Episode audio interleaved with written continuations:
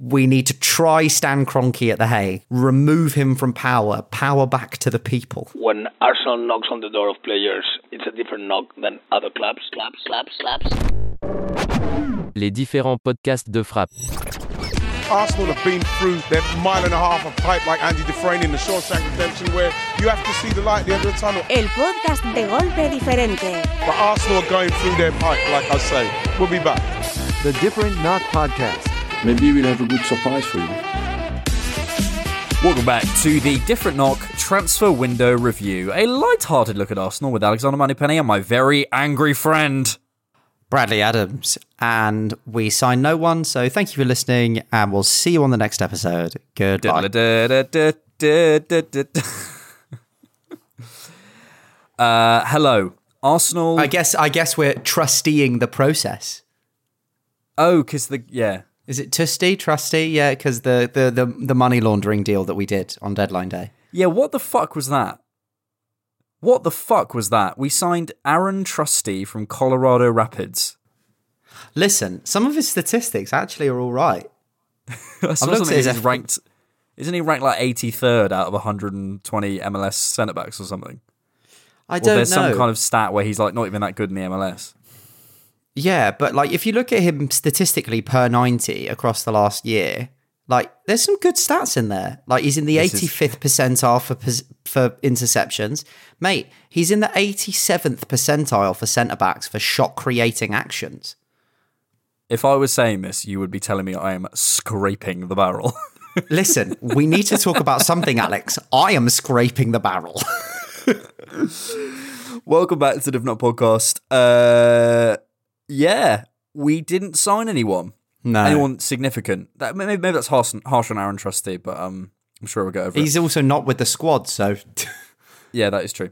Um, yeah, uh, I, I don't know where to begin, Brad, because it, it feels like that this massive kind of quagmire of information and events and opinions that feels um, very significant. I, I, I think this is a very this is a very significant window. I think this could be the turning point of a lot of things potentially. Um, and also for not very significant means, as in for a window where nothing happened, it it it holds the cards for me to have real significant impact.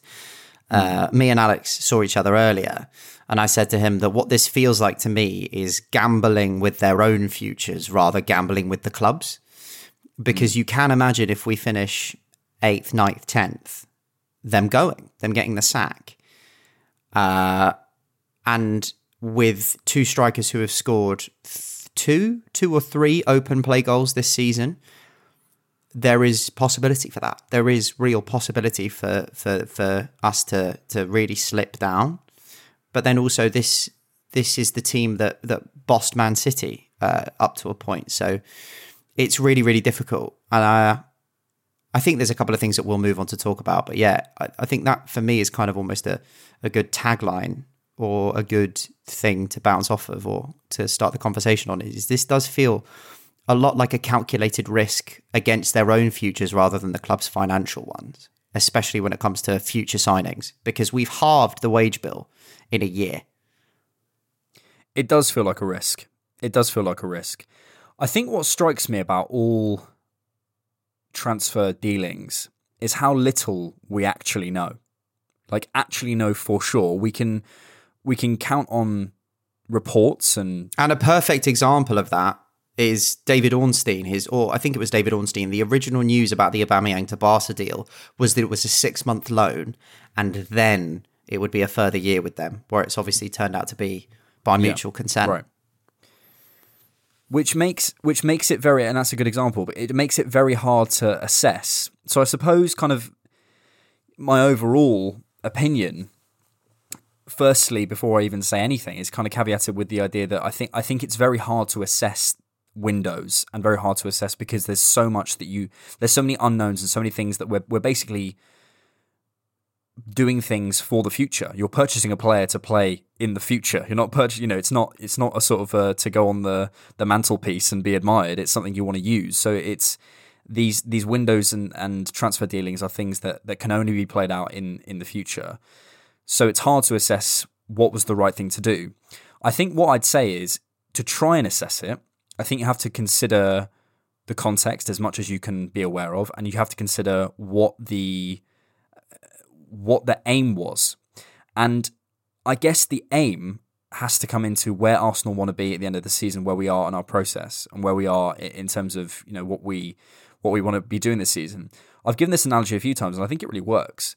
If you have a, a marathon runner, and they're expected to come out of hundred people, twentieth, you know, between fifteenth and twentieth, and they're in the race, and they end up in third for a little while, and they're in third, and then they sort of start slipping away and start slipping down, and they end up in sort of 15th or 20th.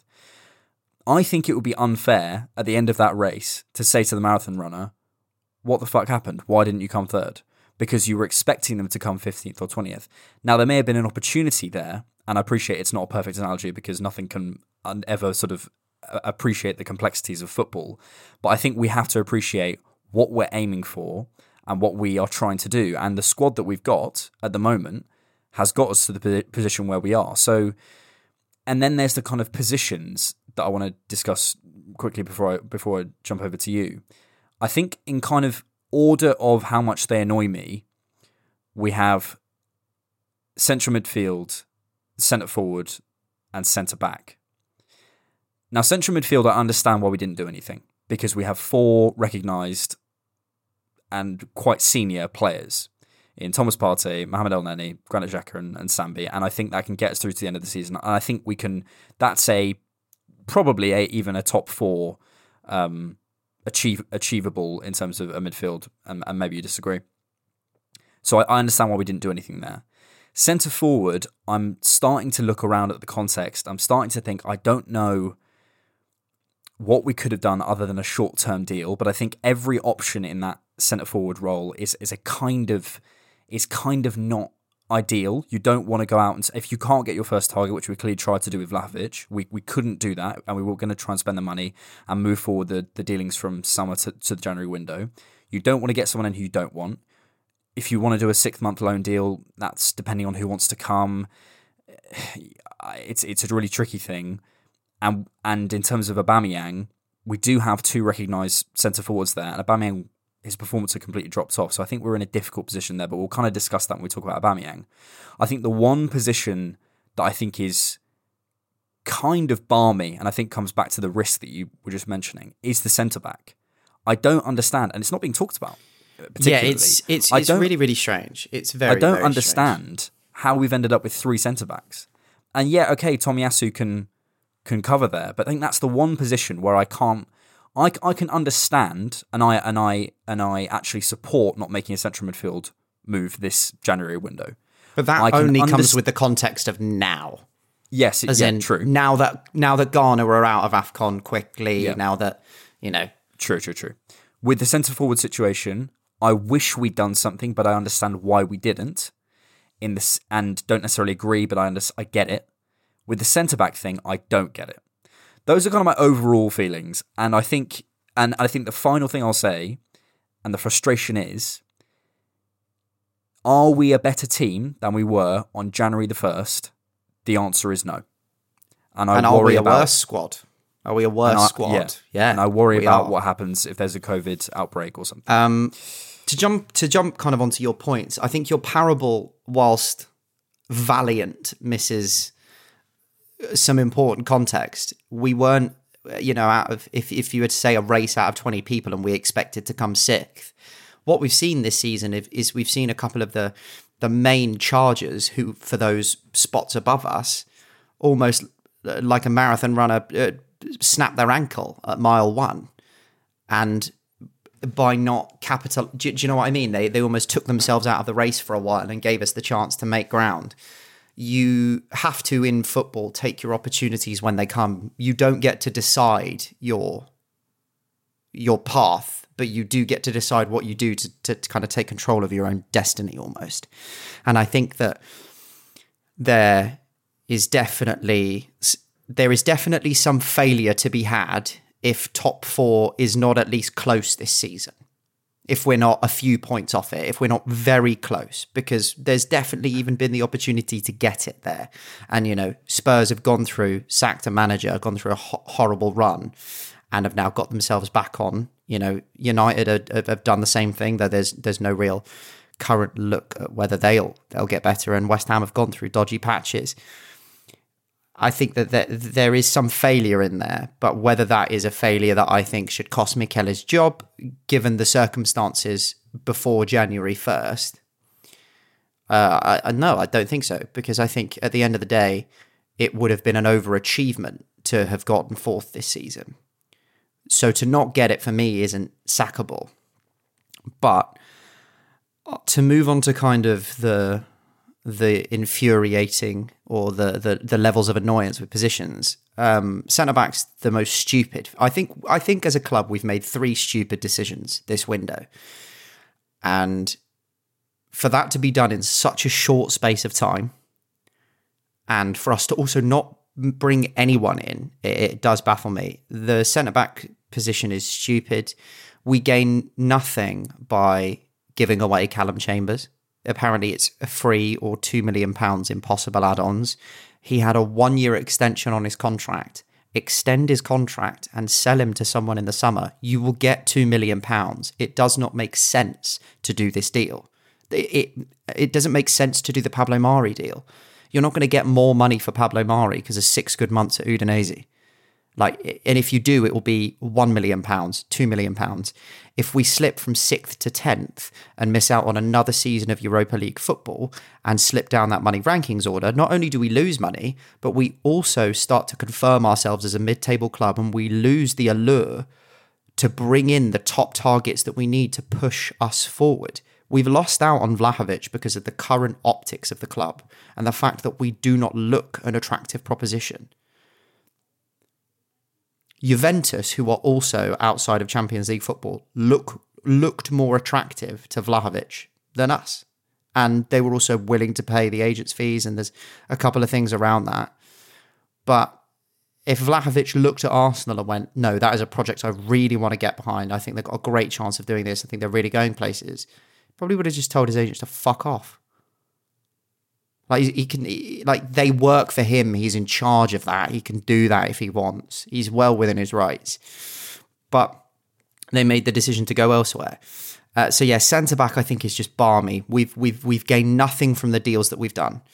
Uh, central midfield, with the context of where we are on February first, looks fine, but we just shouldn't have loaned Maitland Niles out until January thirty first we should have just done it. We should. We just should have done it then. I'm. I'm fine with no incomings. We should have j- just kept Maitland Niles for that. Literally, that extra month. He's made two or three appearances for Roma. It's not going to have done much else.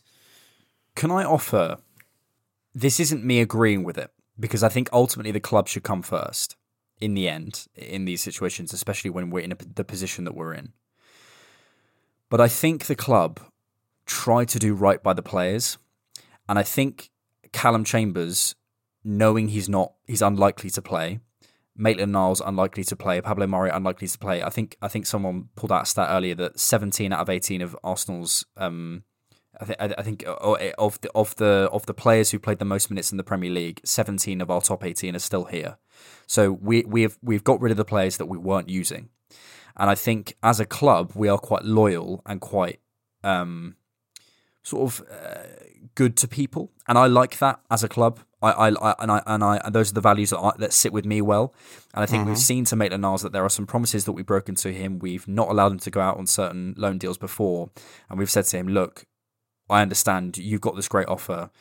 It's not the best timing for us, but maybe maybe we let you go." Now, whether you think that's the right thing to do or not, that's that's up to you to decide but I I think that's where the club sits. So on the Pablo Mari thing, I imagine Pablo Mari's had a conversation and said, "Look, I'm not playing. Can I go somewhere?" And I think the club are not yet in a position where they are competing on enough fronts, frankly, to be like, "Look, we might be able to use you in in this situation or that situation." That's why I think it happened. But I th- I wish. You know, you could do. I get what you I get what you're saying. Two out of three of those deals rather than all three, for example. Yeah, that's what I mean. I think doing two out of three is fine. Doing all three is is it's suicidal. It's moronic because you just have to say to one of those players, listen, because of COVID and because of this, we are in a situation where we have to keep you. What we'll do is let's find you some rotational minutes. We'll bring you off the bench here. We'll do this here and we'll get you on the pitch so you can at least play some. And then in the summer, we'll accept a low ball offer for you.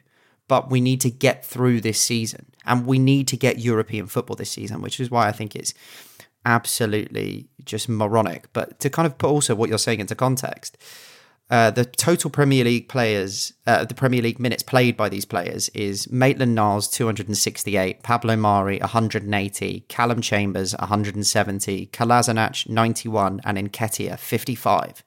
But if you remove the first three Premier League games, Maitland Niles has played 248, Pablo Mari's played none, Callum Chambers has played none, Sead Kolasinac has played one, and Nketiah has played 55.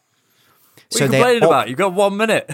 they're obviously not playing, and I can understand the the kind of valiant effort or need to to try and do right by these people, but you you don't you don't do all of the moves. It's it again. It's it's signs for me of a poorly run club that we're willing to put ourselves and our whole season and their jobs at risk to give away a player for free that you could easily sell for five million pounds in the summer after tr- like triggering that release clause. It's another red flag for me in terms of the the directorship of this club when it comes to Edu. Um, central midfield, you know, I, I think I made myself clear. It was stupid to loan Maitland Niles out early, but at least we're in a situation now. We've got four regular players who have all played consistent minutes, who have all trained enough to know the system. We'll be fine there. Centre forward, um. I, I, I think I want to come back on something you said earlier, which I think links to this around the taking the opportunity of of the top four race. I think this is all kind of tied into the same conversation. I think basically what people are saying when they say take the opportunity, and I, is this what you're saying? I'm asking you, buy a centre forward. not if it's any centre forward. Right. For, so exa- for is- example, is- yeah. For example, if we go out and sign Alexander Isak in the summer for say 50 the 58 million pounds that we bid in January, say we offer that in the summer, they accept it and we sign him, I will be pissed off because that's penny pinching by the club and by the board by not just paying the release clause. If he is their next top target, we can't get Vlahovic now. The fact that he was our top target is irrelevant. He is now unavailable. We now have a new top target. If that top target is Isak and we bring him in in the summer for 58 million quid, we are morons because we could have brought him in in January. And even if we didn't get Champions League football, he would have had six months to train under Arteta, six months to learn the system, six months to get used to the physicality of this country to hit the ground running next season. And if we do get Europa League football or Champions League football because of the goals that he scores, that extra 15 or 18 million pounds or whatever it is is dwarfed by the financial benefits of getting into those competitions.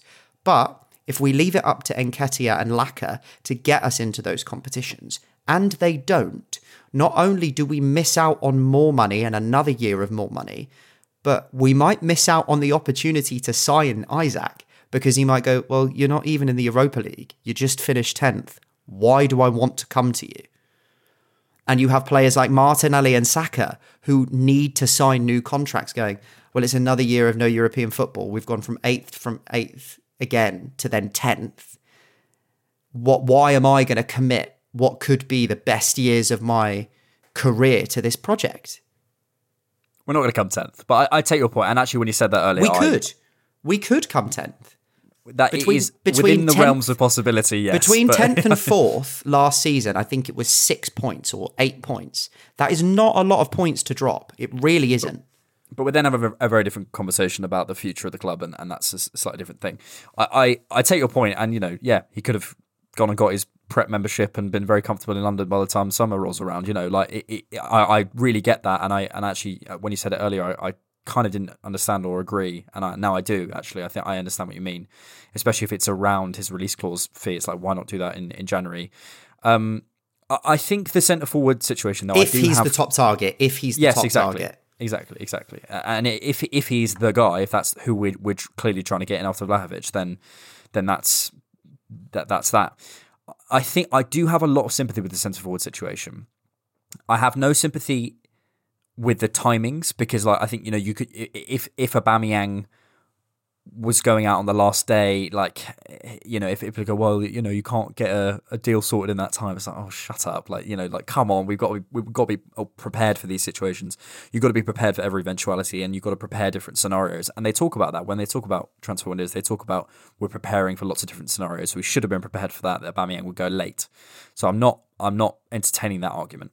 What I will say though is I think looking at our striker group in January, and these there's a lot of ifs, but if we can't get our top target, if our next few aren't available, but we think they will be in the summer, if there's no one that we think is right on loan, if there's no one we can get for an attainable price and, and, and to not do something stupid and break our wage structure, and I think all of these things are very, very possible to have happened.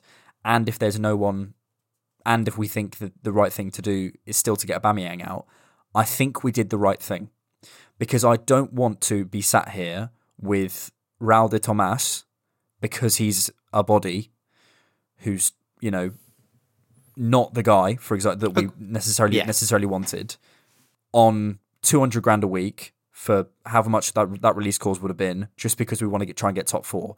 Because I imagine the conversations in the executive room would have been, "We've done this before." Do you remember, Yeah. guys, when we signed a Aubameyang six months after signing Lacazette? we were trying to get top four in Wenger's was it his last season? Like we Yeah. have done this before and we can't do it again. So I mm-hmm. understand why it didn't happen. It was frustrating, and let's be clear: in the heat of the moment on deadline day, I was going, "Why the fuck haven't we signed anyone?" But I think in planning meetings, in the in the top executive, in those conversations, I imagine they're looking, and from what we hear, and again, what I said at the beginning stands. Who knows? But what I hear is Arteta tried to get stuff done that he wanted to do in in in, the summer in January and couldn't do it, and therefore I support that. And because I still think we're within our remit of where we could get to, the only thing I'm worried about is squad depth, Yeah, and that's my concern. yeah. And and you know this is the thing.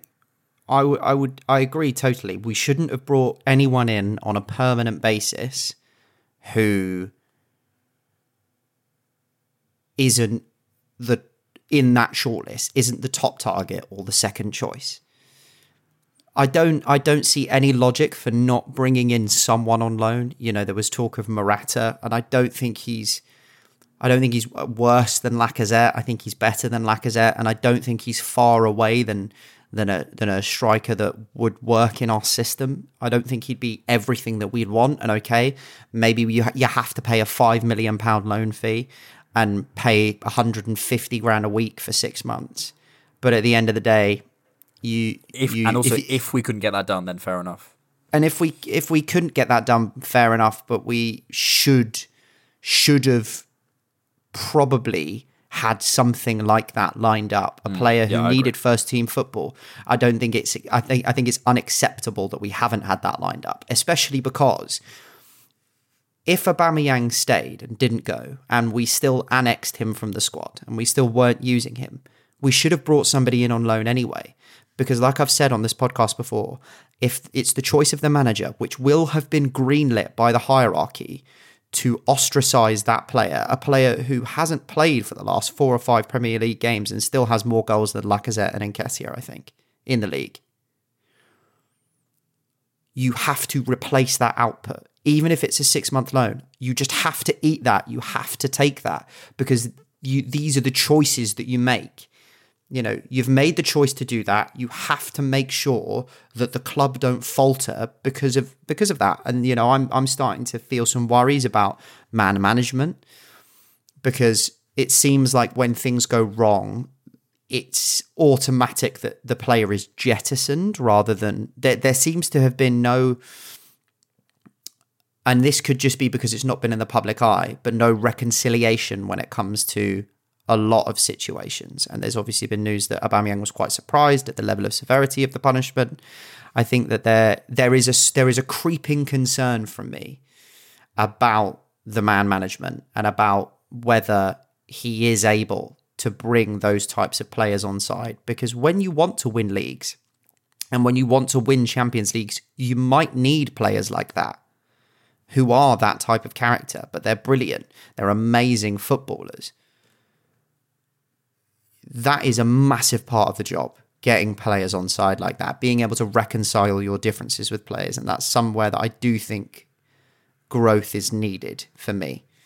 Because I would be lying if I didn't say there was just a slight kind of niggling concern at the back of my mind going, is this going to again become a bigger issue in time where whenever there's an issue with a player, it, this happens again and again and again because this this isn't just once this is three or four times now um but yeah I, I i could totally understand why we didn't bring anyone in on a permanent and i i'm very glad that we didn't if our top target wasn't out there. But if Isak is our top target and we sign him in the summer that is another sign that this this for me that either the the owners aren't willing to put up the money and that again makes me wonder about their stewardship of the club or that this hierarchy wasn't willing to sanction the deal which again makes me question their abilities to do the job because if it is Isak and if it is an extra 15 million quid to possibly get Champions League football if he is the top choice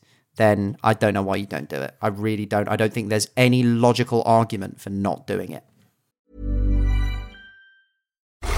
Jeez, Dad, not the car again. Oh, happens all the time with old Betsy. Have you checked out Carvana yet? They have thousands of cars for under $20,000. But do those thousands of cars have personality like old Betsy? Betsy's held together by tape.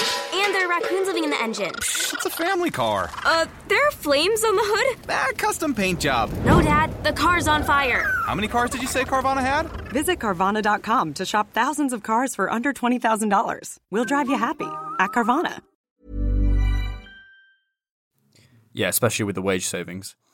Um, lots to come back on there. I mean, firstly, I, I just want to put the other side of the Aubameyang thing. Um, I- I'm not sure actually where I sit on this, but I, I, I just want to put the other side of it on. I think when Aubameyang came out of the team, we put a very different style of striker in there with Lacazette, and Lacazette is not going to be a guy doing both sides of the game. He is going to drop. He is going to. He might get you a goal here or there, but he is not going to do what Aubameyang does and be the person who it lands to in the box. He's not going to be cutting in from that left hand side and you know get curling it into the far corner. Lacazette is a very different style of player, and what he's allowed to do, as we've all seen, he's allowed us to become much more efficient with Saka, Martinelli, Smith Rowe, Odegaard around him. I think those players have flourished because of and around Lacazette. So I think in terms of the replacement and what you say about we have to replace Aubameyang's output, I think we have already done- that. I think that the I think the output comes from the players around Lacazette. So that's uh, and I I take your point, but I, I do think that's probably the the mindset of the club and and probably the, more the side where I'd sit on. I also think on the striker situation, we slightly disagree on this. I think I don't really believe in taking opportunities in this way. I am much more a big component of staying very, f- frankly, maybe navel gazing and going, look, what what do we need to improve on? Where where are our strengths? How when is the right time for us to invest? When do we what do we need to do with our wage structure? And stop worrying about what Chelsea are doing, what Tottenham are doing, what's what because that, as I said last, I think last episode, that will change. That will change all the time. It's just one of my, um, just something that maybe we just sit differently on. But I think in terms of one of my principles of how I think clubs should be run, and actually, to be honest, how I think humans in general should should try and approach life. It's like trying to return to what you can control and looking at what your process is and going, look, here's what I can do. Being aware of that context, and maybe there are some opportunities you can you can take with that. But I do think the I do think that taking the opportunity thing for me doesn't feel like a particularly good way of running your team. Before we come on, on to Aubameyang, you've yeah, you got something to say. I just got a question. I I I totally understand, but doesn't and again, a lot of this conversation is linked off of hypotheticals. As in like if Isak is our, our top choice, if this was available, if that was available. Nobody of nobody better than Lacazette might have been available on loan. There literally might have been no one who is better than Lacazette available on loan. We don't know these things. I have a suspicion that from news that's been leaked from multiple sources and and you know, links that have been made by multiple people that there were players, but that doesn't mean that I know that. But if Isak, if we play this hypothetical hypothetical game, and if Isak is available, uh, is our, is our top target? Sorry, doesn't signing him fit in our process and fit in our it fit in our granular way of thinking, which is why I seriously doubt he is our top target. Yeah, yeah, yeah, and and, And, yeah, and either that's a good that or or there there are some there are some questions that need to be asked about why when we got 30 million pounds off the wage structure and we'd offered 58 million pounds in the first place did we not push to sign what is our top target in the summer? Because there is every opportunity that somebody in much better standing comes in yeah, and- and maybe maybe poaches it reveals There's that. every opportunity that that happens. You know, it looks like that Luis Suarez is going to leave Ath- Atletico Madrid.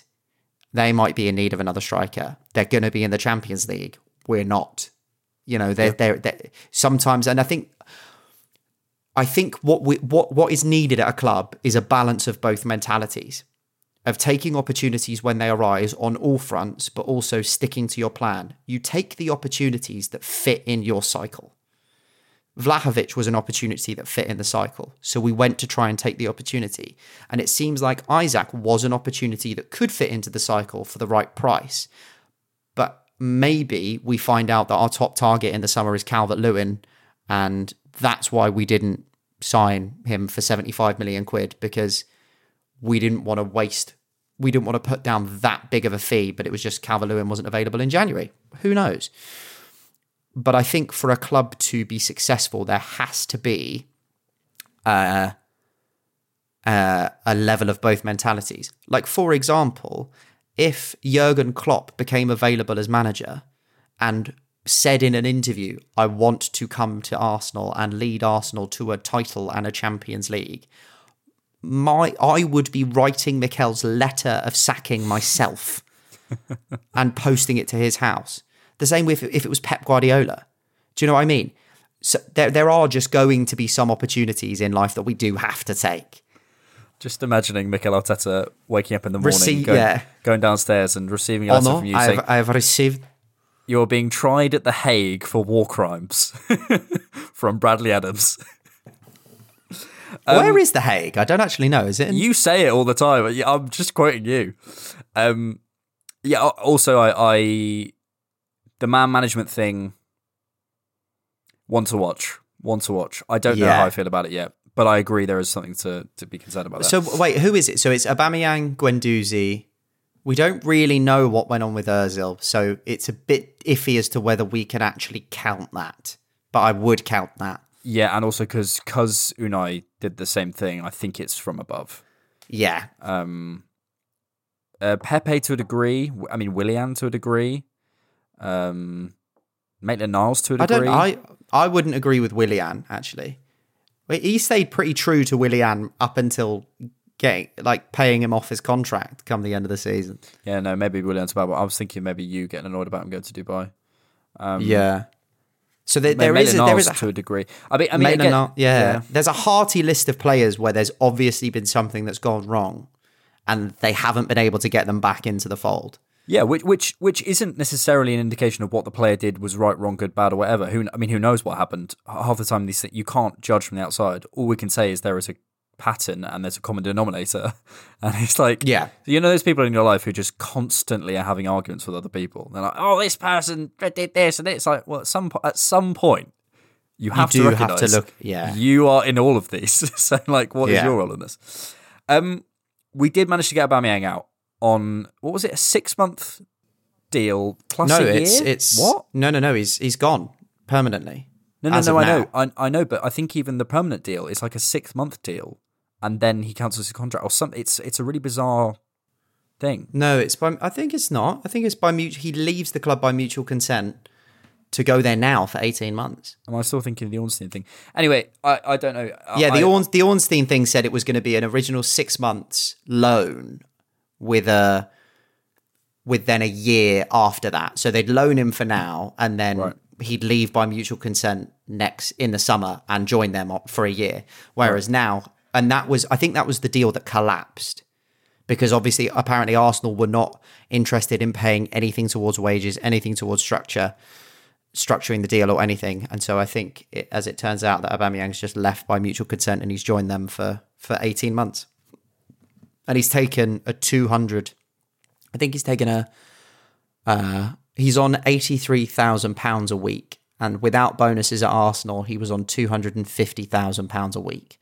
So that is nearly, that's a 170,000 pound a week pay cut that he's accepted, which you have to give him respect for. And you know what? It's a move that he's, he's always wanted. And this one hurt me in the same way that Alexis leaving hurt me, in the same way that Van Persie leaving hurt me. I loved him. I really did. Mm. And it's a real shame that somebody who is the second fastest player in Premier League history, oh no, no, the fifth, the fifth fastest player in Premier League history to score 50 goals. Um, only the second player for Arsenal to score 20 plus league goals in two consecutive seasons is eight goals off of 100 goals for Arsenal. Was probably about by the skin of his teeth, like a, an inch away from being what would what would have been considered an Arsenal legend and what can be considered a legend of the Emirates era. And for it to come to an end like this is really sad. It's really, really sad for all parties. It is sad. It is sad, and and this isn't to take away from that because I I, I share I share that. I think football is so often a very these days a very sanitary um sport and a very sort of you know everyone is looking for every possible um, way to make any kind of marginal gain, and you don't get characters like Aubameyang very often. Um, and I think he is a bit of a kind of old school style of, of player. He you know he liked his fancy cars and he liked his you know he, the way he dressed and all that sort of stuff. And there is nothing wrong with that. In fact, I I like a player who has that kind of character, has the confidence to be themselves. Clearly, you know, a very popular, influential person in the dressing room, likable, players speak well of him, you know, all that sort of stuff. It's interesting what comes up. I was on YouTube and there was a clip of um, uh, Sky Sports Retro saying that he, he had disciplinary options, at, at, um, disciplinary issues at, at Dortmund. Um, it was like a deadline day clip from 2018 where they talked about how he, he'd been fined for going to Saint Tropez when he, when he was playing for Dortmund and stuff. But I remember seeing a clip of Thomas Tuchel saying, "What you do with Aubameyang is you say, come at 4:45 when the meeting's at 5 p.m." Like you handle these players differently, and I think there is a mm. definitely a, a, probably a whole podcast to be honest to be had about how you handle those types of players and and dealing with those players differently. But I do think there is a ultimately in the end this suits all parties. Aubameyang was offering less and less to us on the pitch, and our game is moving away from what he does. He, I don't think there was a way back at the club. I think whatever he's done is clearly enough to for. Uh, put it this way: whatever Arteta has told the executives, they're happy for them to cancel the contract for. Do you see what, do you see what I mean? Whatever he's told, they're happy for him to annex him away from the squad. So there's got to be a lot of people deciding that whatever Aubameyang's done is, is enough to be to be stripped of the captaincy and stripped. Like I don't I don't buy this whole one person dictatorship thing. I just don't. No, no, no, no, no, no, no because because it's it's a, it's a clear pattern, and whatever he's done, who mm. knows? Maybe maybe we'll never know, but I think it was probably enough. And fine, things happen, but I think that suits Arsenal to move on from that in terms of the mm-hmm. the position he is in the dressing room and what we're trying to build here. It suits Aubameyang because, as you say, he's always wanted that move to Madrid or Barcelona. It suits Willy Aubameyang because he can post Instagram stories about it. It suits Barcelona because they can sign another aged attacking player, which they seem to be Genuinely. obsessed with. They got a 1.5 billion pound loan to resurrect their club, and they're making the same types of decisions that put them in financial ruin. I, I how how how has this club not been liquidated yet? It's it's mental, but uh, but basically, point being, it suits all parties, and I think for Arsenal to find someone, and I think it could only have been a club like Barcelona mm. because the name for Aubameyang to to be willing to take such a big pay cut, I think it deserve they deserve a little bit of credit. And I actually actually think on the outgoings in general, I'm not saying I'm not saying we've we've the deals particularly were were were, were favourable or, or, or perfect. A lot of cancelled contracts, all that sort of stuff. I do think though 60 to 70% of that this is legacy stuff. I think it's deals handed out to the wrong players at the wrong times. The Kolasinac deal, the Ozil deal, that you know all these sorts of things you can trace these back to Gazidis's you know, okay, the Aubameyang thing, his last contract was given to him by the club, but they were hamstrung in that situation, in my opinion. What else could they have done in that summer after the FA Cup win than give him a new contract? I don't know what else they could and, have done. and especially after the backlash from not doing Sanchez. Exactly. Um, So and, and and no one could have predicted he'd go downhill that fast. So I think ultimately, in the end, it is sad, but I think it's the right thing to have. To oh, have. I, mate, mate, mate, I totally agree. Um, both things can be true. It can be silly that Arsenal didn't quote. bring another striker, uh, and it can be sad, but the right decision to move him on. And on those kind of Tommy Tuchel quotes, I think you have to be in a certain place as a club and as a squad to allow for those types of players. You need to be that player needs to be the one step away from winning the league. Like for example, if Aubameyang came in for that season, the 2015-2016 season, and won us the title, you accept his antics and you accept him behaving like that because he was that level on top that allowed Arsenal to progress to that level, to win that title, or to do those things we are unfortunately at a stage in our development where we can't have that. It's a good point. It's like good point. it's like trying to ride a bike without the stabilizers on before you've learned to walk. Like you're you're you're jumping far far too many steps. And it's a great time to get him out and to get somebody young in who can try and learn to bear the mantle because unfortunately Arsenal are not even what they once were in, in kind of the years, the latter years under Wenger, let alone what we were in the early 2000s. We have fallen from a great height. It is important that we build back to those heights again, not by only buying luxury players who aren't willing to put the hard work in that it is going to take to get Arsenal back to the top. And whether that's under this manager, the next, the next, and whether that's this crop of players or the next or the next, we are too far in this project's infancy to support a hazard type who would turn up and not lace his boots up. Yep. Yeah, and it's a shame because you know there's that Ian Wright video where Bamiyang says he wants to be a legend, and it's sad. He's written a, a message on Instagram saying, um, you know, he's going to miss the Arsenal fans and he's sorry he doesn't get a goodbye, proper goodbye, but that's football. We wish him well, great memories, and it's Mm. football. And I think you're so right about where we are in our development, and we just can't have a player like that at the moment, and that's that's what it is. Can Auston Trusty play up front?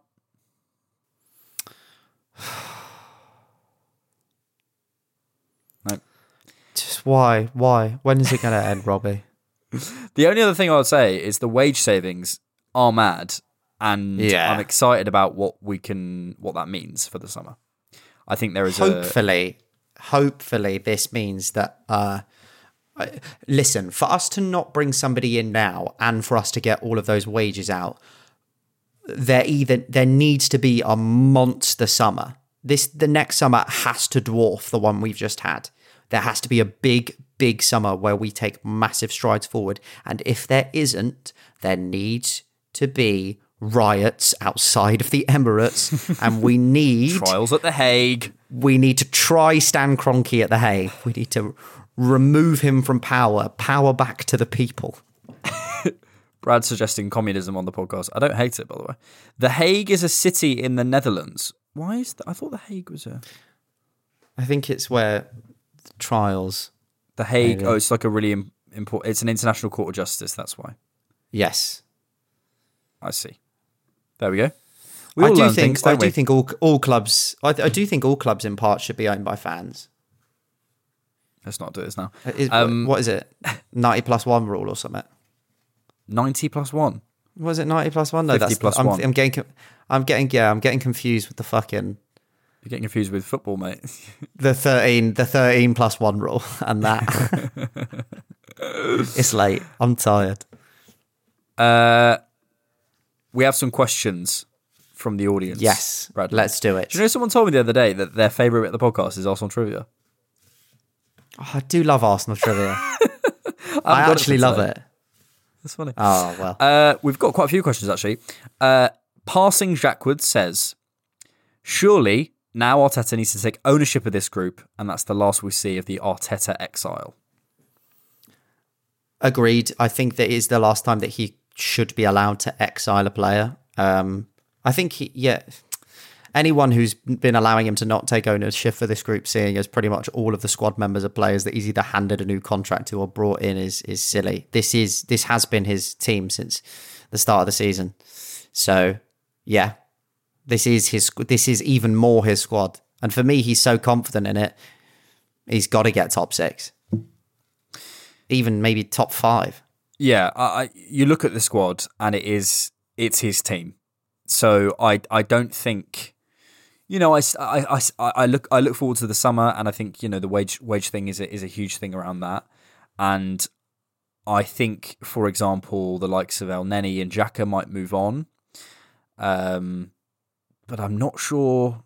You know, Pepe might go, Nketiah will probably go. Obviously, I think he will will. go, but I think well, or Lacazette might get a new contract, but I think the kind of, you know, there might still be churn, but I think the kind of cancelling the contracts thing might be over now. Like I can't see who else you'd need to cancel the contract of. I could be wrong, but I think I think the sort of and also the exile thing. I think I- well, what I'll say is if if we continue to cancel contracts and we and players continue to have these sort of disciplinary issues when this is a team that Arteta is complete in complete control of or is completely renovated, that's then his problem much more than than than I think Yeah. you know, inheriting a squad which was in complete disarray is. Uh, next question is uh, from at ARD Football. It's good. It's football. Would Arteta have gotten rid of Auba if he'd known we could wouldn't sign a replacement in January? That's the first part of the question. Uh, I think probably yes. Yeah, hundred percent. I think still yes. I think it was a good opportunity Because we did. and we literally have. We did. So yeah. Um, and how moronic was it to get was it to pair a rookie coach with a technical director who's never worked in Europe before? Shouldn't we have gotten a more experienced technical director or director of football? I think so. Yeah, Yeah, but so favorite. I just I, I, I because I think it's also I think because you you we've also got there is not any experience in the hierarchy. This is Vinai's first job. He was what, doing contract work for fucking Sky. Yeah, but Richard Garlick again is very new, and we're talking about the lifespan of Edu and his influence on this team being over two years. Garlick came in in the summer. The same with with Arteta. I think that that pairing a, a an inexperienced technical director with an inexperienced manager was definitely a recipe for certain things to go wrong, and things have gone wrong. Things like bringing in Willian, bringing in Cedric, bringing in Mari, all deals heavily influenced by people like Kia Joorabchian. So Yeah, I, I, I think these things. It's kind of my least favorite type of analysis of just results based analysis, but ultimately that is what we're looking for. Do these guys, and if it works out, it's going to be genius. What an appointment from the club. You know, how, you know who would have thought that this would have worked. You know, but they did. They stuck through it, and they go, no, meh, meh, meh, meh, well done. And if and if it doesn't work out, or you know we make a couple of wrong signings in the summer and Edu goes, then it was Edu was always shit, and you know they should have got him out ten years ago before he you know should have got him out. Shouldn't even played for the club, you know. Like, and I, and I think that kind of analysis I find really tricky, and I understand the reason for it. So I try as much as I can to focus on the process. And when I look at the process of what they're doing, there's faults in both of them, but I think generally they're both doing positive work for the club. Um, I think now I think that's short termism, especially on the especially on the Edu front. We've had a good summer, and that very much colours our view of the players he's brought into the club because we had a summer where we basically went six for six.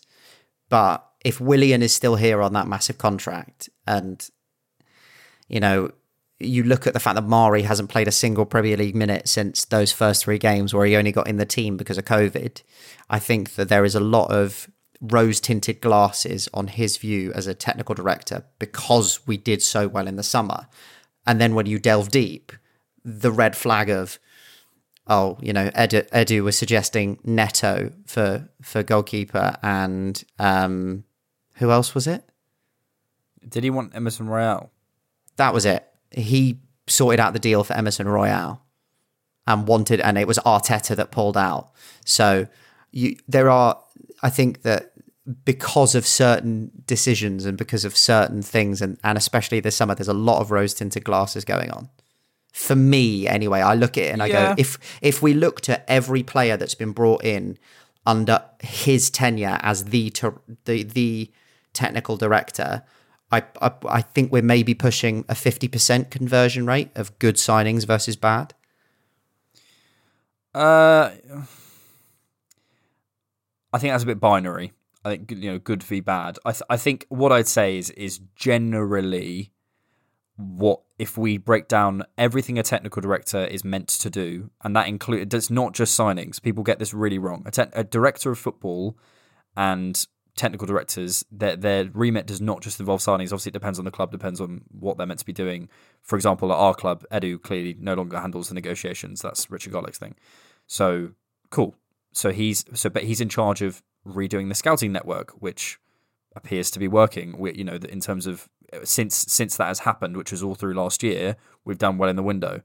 He's in charge of the academy, which is producing top talent at the moment, and there appears to be you know players behind even the likes of even the likes of Azeez's and and Patino's. There appears to be you know conversations about people who are even younger than them. So uh, you know all we can do is and and who knows if that's Edu's influence, but that's what he's responsible for.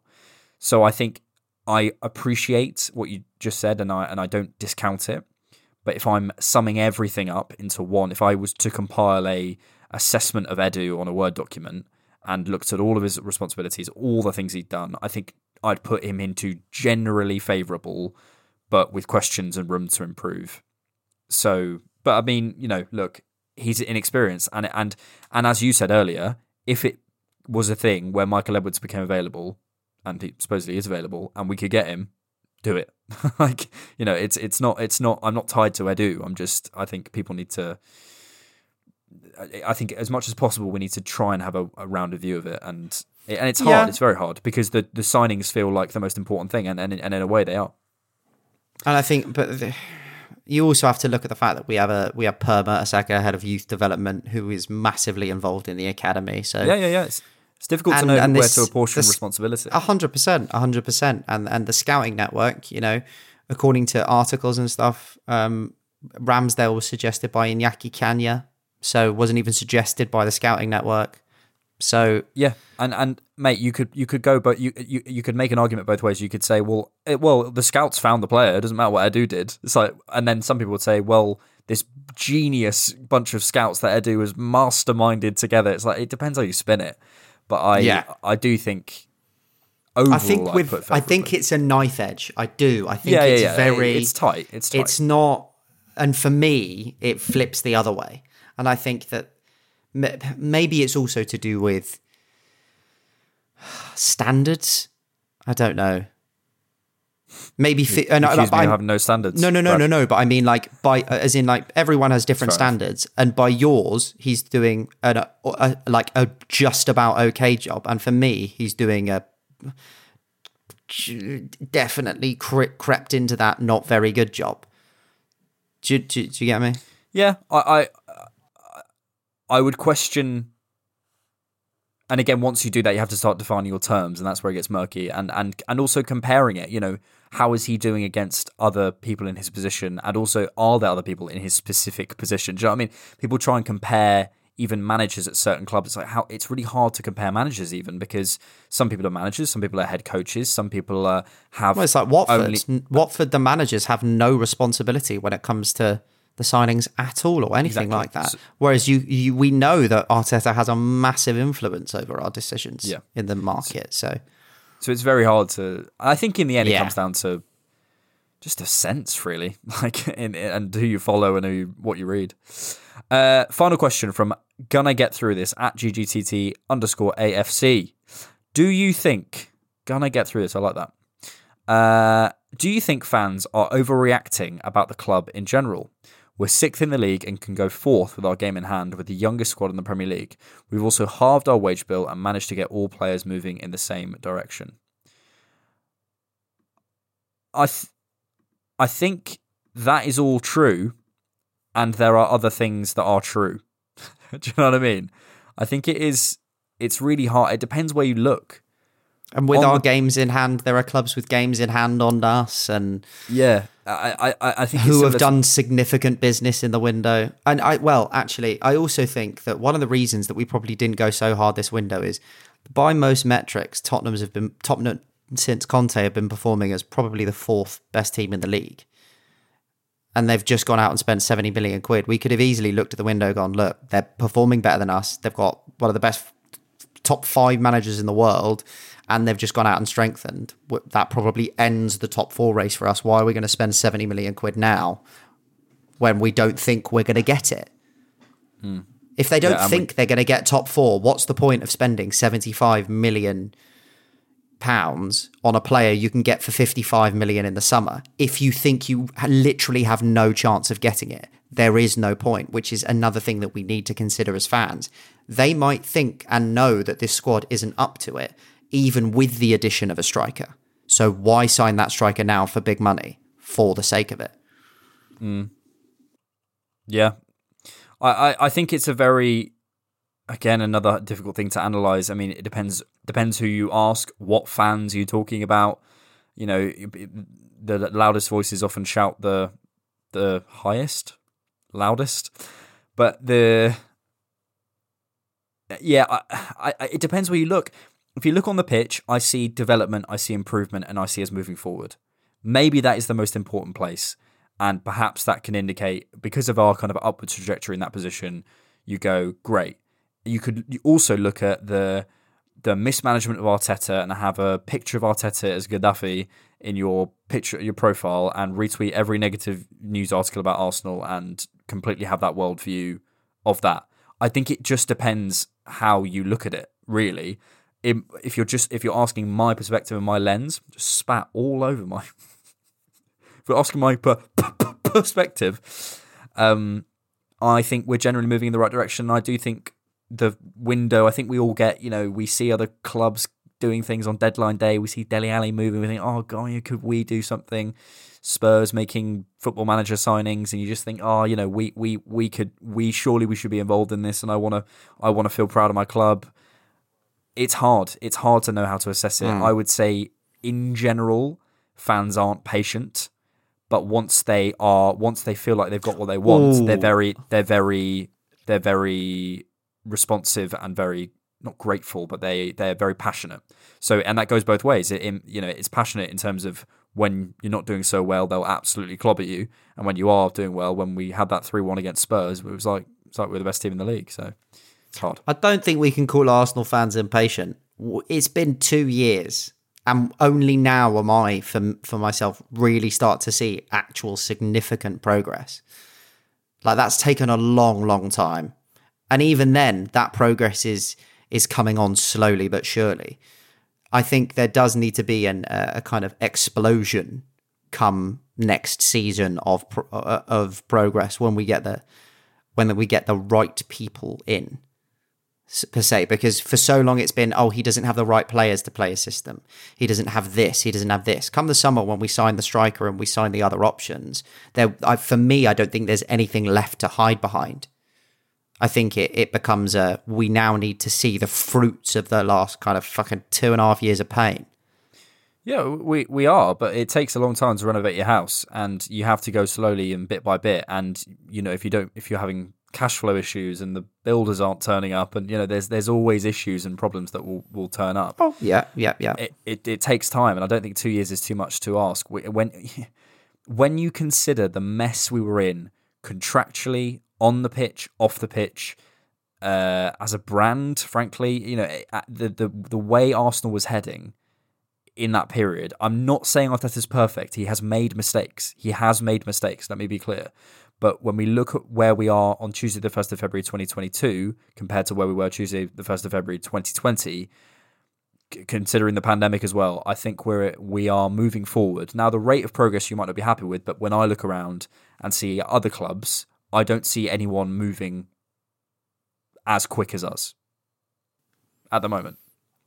well that's because a lot of them don't have to move No, true, true, but but we're asking for progress and we're getting it. So Yeah, I just think we got to be careful because look at the.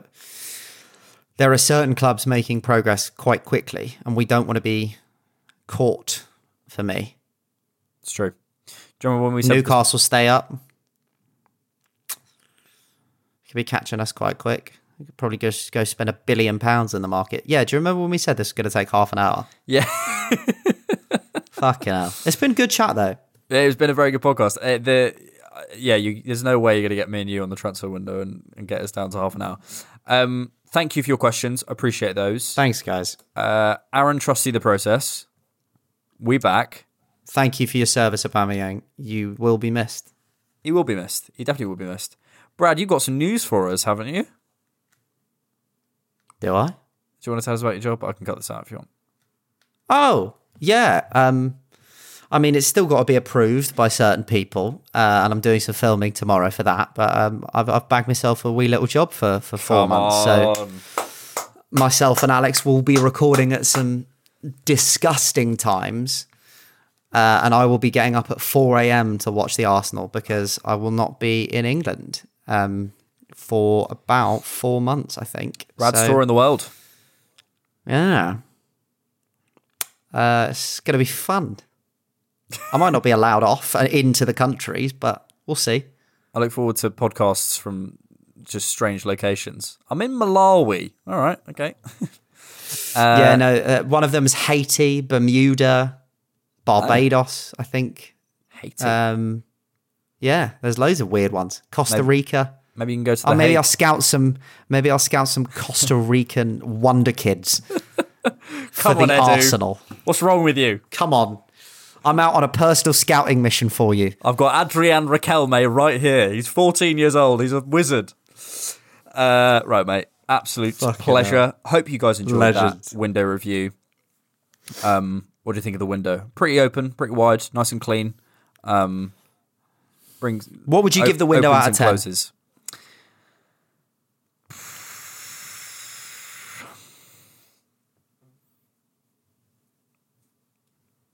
Three. Like you, you can't rate it much higher than that.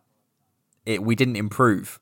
I understand why it had to happen. I think there's a context and we put and we put ourselves at risk. I think that's the thing. If if for example we were in a situation with four centre backs and and uh, say for example we just didn't loan out Calum Chambers, I think it's a 5 Didn't out of five. out, we sold him. I think it's yeah. Uh, well, yeah, we'll get rid of him. I think it's a five out of five, middle of the ground. But because we've left ourselves a bit short, Five eh, out of five. three. Yeah, five out of ten. Sorry, fucking hell, I'm tired. Go on, go to bed.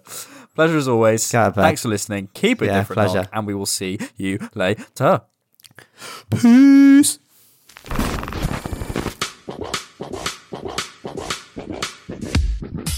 Thank you so much for listening to the Different Knock podcast. Please hit subscribe or follow on whatever platform you're using. If you'd like to support the show, you can find us on Patreon and buymeacoffee.com, find us on Twitter at diffknock, and visit our website, thedifferentknock.com. Thanks.